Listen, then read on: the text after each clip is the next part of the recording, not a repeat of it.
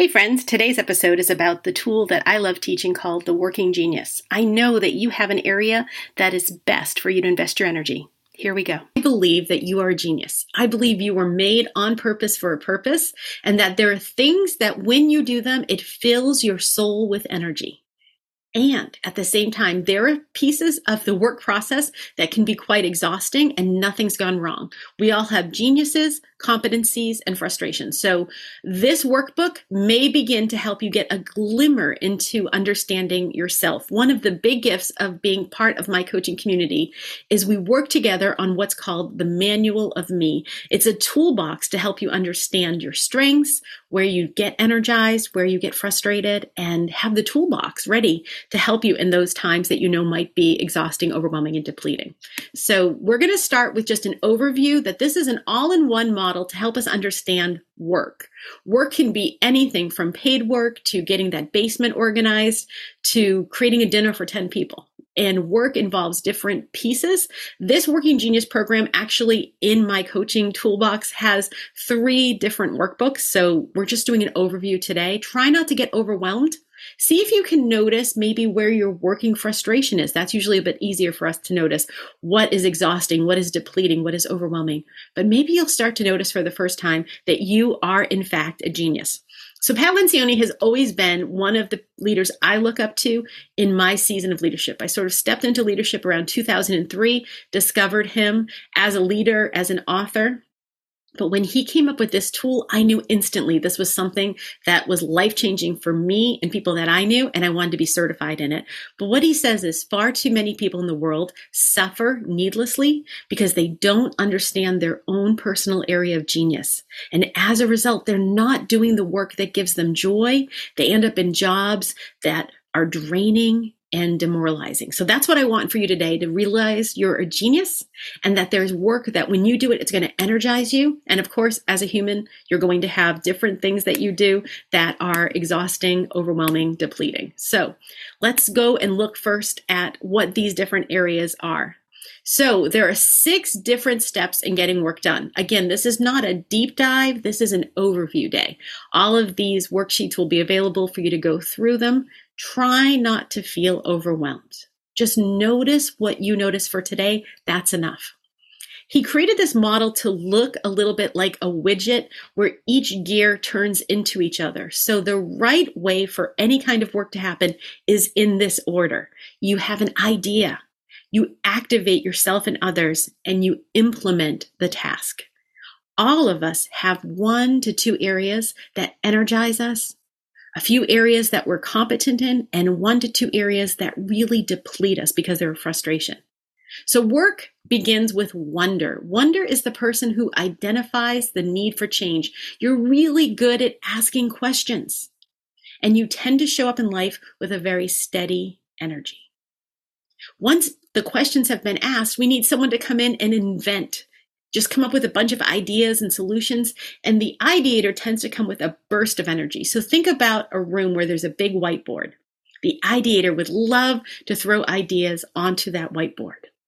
Well, once you have a bunch of ideas, you need someone who comes in and discerns is this a good idea for right now? Is this something that should maybe be a no?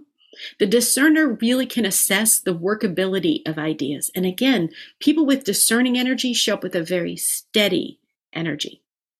Once you've discerned yes, no, maybe, not now, you need a galvanizer. You need someone to come into the space and say, this is the direction we're going. A galvanizer tends to come in with a high burst of energy and people just naturally follow them. So now you've had an idea and you've activated it. Now it's time to implement it.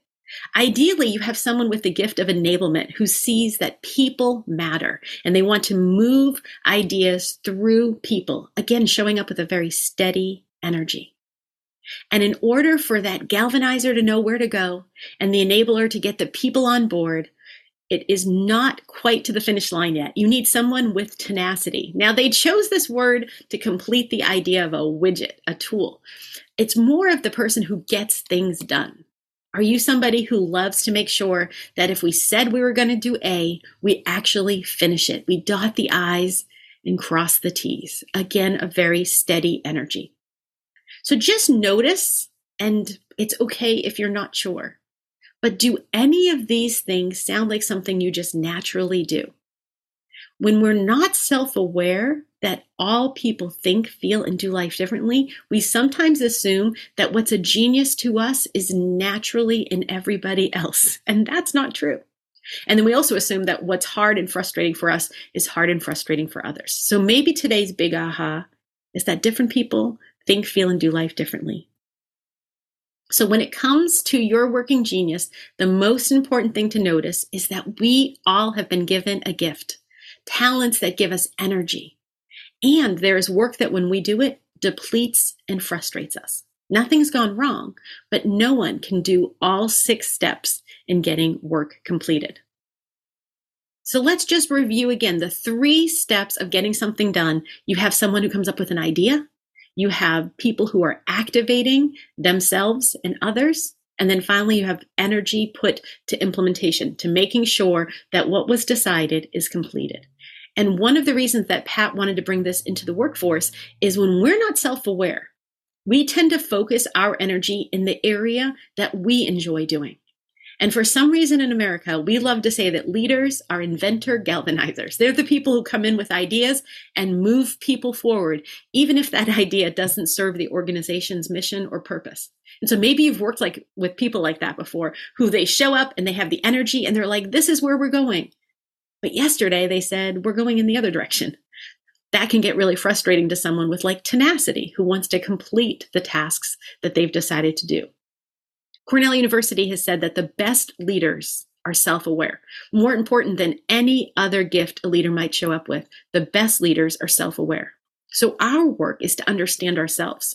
Which of these six geniuses do we get energy when we do? And which do we get drained from? One of the reasons that he has brought this to the world is he really realized, especially through his father, who was such a good man, but doing the wrong job, that we can end up with shame, guilt, judgment about ourselves when we don't have the gift of self awareness. We can look to the left and the right and be comparing ourselves to others. And so understanding your gifts and understanding that you were meant to be interdependent, you were meant to work with other people can help with guilt and judgment, judging yourself, judging others, and the guilt and shame that comes from thinking things like, I'm not doing this very well. Well, of course, you're not doing it very well if your job is primarily in your area of frustration, the area that depletes you. Nothing's gone wrong.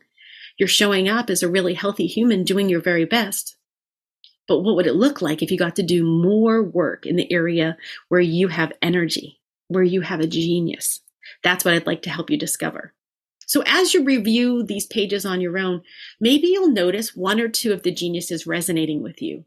Begin to notice if you have the opportunity to use them on a regular basis. And if you're not currently using them in some area where you get paid for work, maybe that's an ideal place for you to volunteer. What drains your energy? Is there any way to delegate it? Is there any way to partner with somebody who might have energy in that area? And would this help you to notice whether your team is effective or not? I've loved sharing this on a smaller basis right now with a few teams. The aha moments they get when they realize, oh, of course, this is why we always get stuck here. It's not an area of genius for this current team. And then finally, using this information in a practical way is to understand yourself. That's the goal. I think self awareness changes everything. So if we can use this information to have grace and love for ourselves, what will naturally happen is we will begin to have grace and love for others. Protect and replenish your energy. That's our primary job. If we want to live a vibrant life, Jesus said, I came that you might have a life and a life more abundant. We want to be caring for our minds and our souls and our emotions and our physical body. We want to care for ourselves so that we have the energy to go and do our work that we were created on purpose to do. When you're doing a lot of the work in the area where you are naturally frustrated, you can expect that it's going to be draining. Nothing's gone wrong. Can you find a way to partner with other people and to get back into a place where you're doing more of the work in the area of genius so you can refuel and fill your energy? And what I really think is true now that your brain has the job to go and look is you probably have around you other people who have geniuses that complement yours. And if we're not looking for that, it's sometimes hard to be in relationship with people who are very different from us, who think and feel and do life differently until we realize the value that they bring to the table as a complement. There's no competition. So my hope for the working genius is that you'll understand yourself. You'll be kind and loving to yourself. You'll do more work that fills you with joy. And you'll begin to notice that other people think, feel, do life differently. Nothing's gone wrong and you'll do whatever it takes to make sure you have some time to spend in your area of genius. And you invite people along to partner with you in your area of frustration. If you'd like to grow in your understanding of this amazing tool, join me at kellytibbitts.com or on my Facebook or Instagram page. Send me a DM and I'll be sure to connect with you so you can learn more about how to grow in your self awareness. I look forward to talking soon.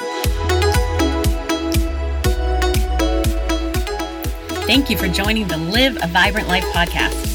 I hope our time together encourages and equips you to move forward in your vibrant life.